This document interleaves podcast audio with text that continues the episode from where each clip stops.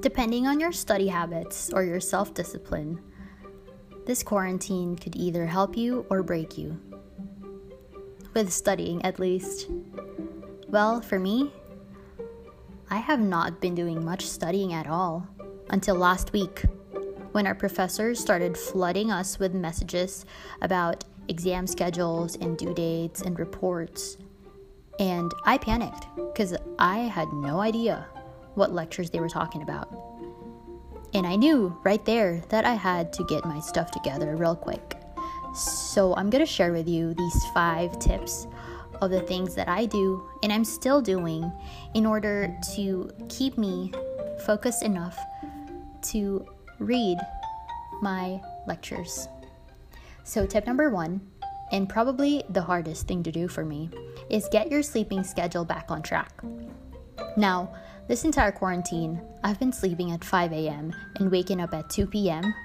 Doing what you ask? Well, I've been so busy watching Netflix and the most random videos on YouTube. Now, those were fun, but I knew that had to stop.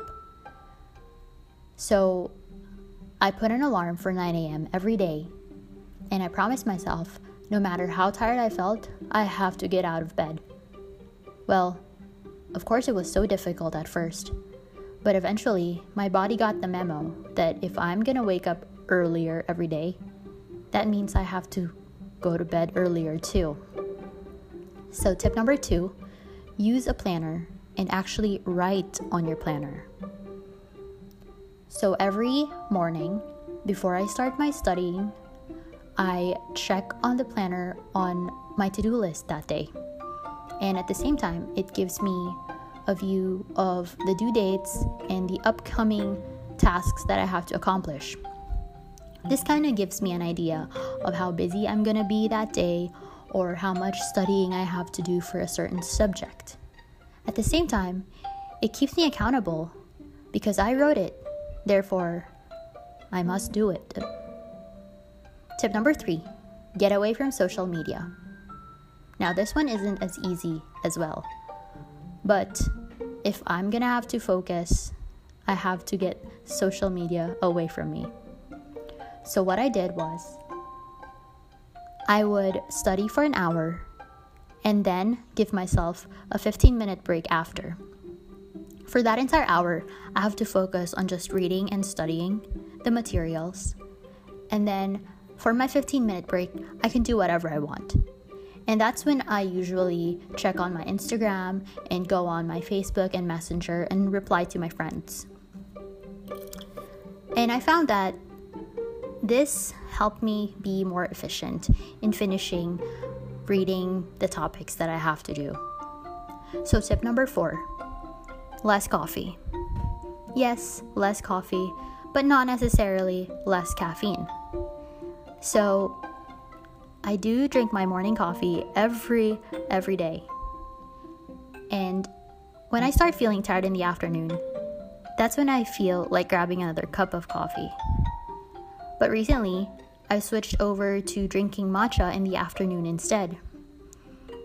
Now, ma- matcha keeps me energized, but it doesn't give me the jittery feeling, and it also doesn't give me that crash, which is exactly why I like it.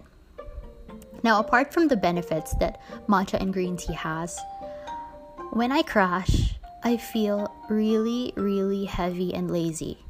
And that prevents me from getting the focus I need in order to finish a paper or a report. And I don't want that. And that's why I switched over to it. And it's helped me be more focused and awake. That's for sure. Last tip tip number five have cold water with you while you study.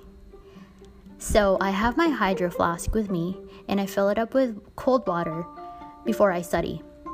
And I drink it throughout the day, and every time I start feeling sleepy, I just reach out for it and drink cold water. It wakes up your senses.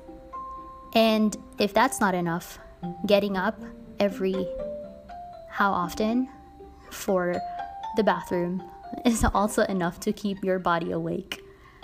So, these are five tips that I hope will help you. So, happy studying!